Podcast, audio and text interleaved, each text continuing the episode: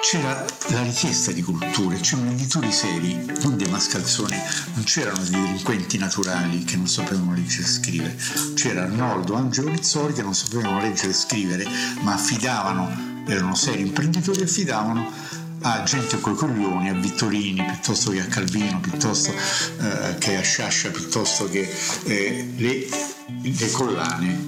Mondadori, Arnoldo, era analfabeta, ma amava i libri, amava i contenuti, capiva che c'era un'esigenza di affidare ai competenti, affidò a Vittorini, no? Il periodo aureo di Mondadori.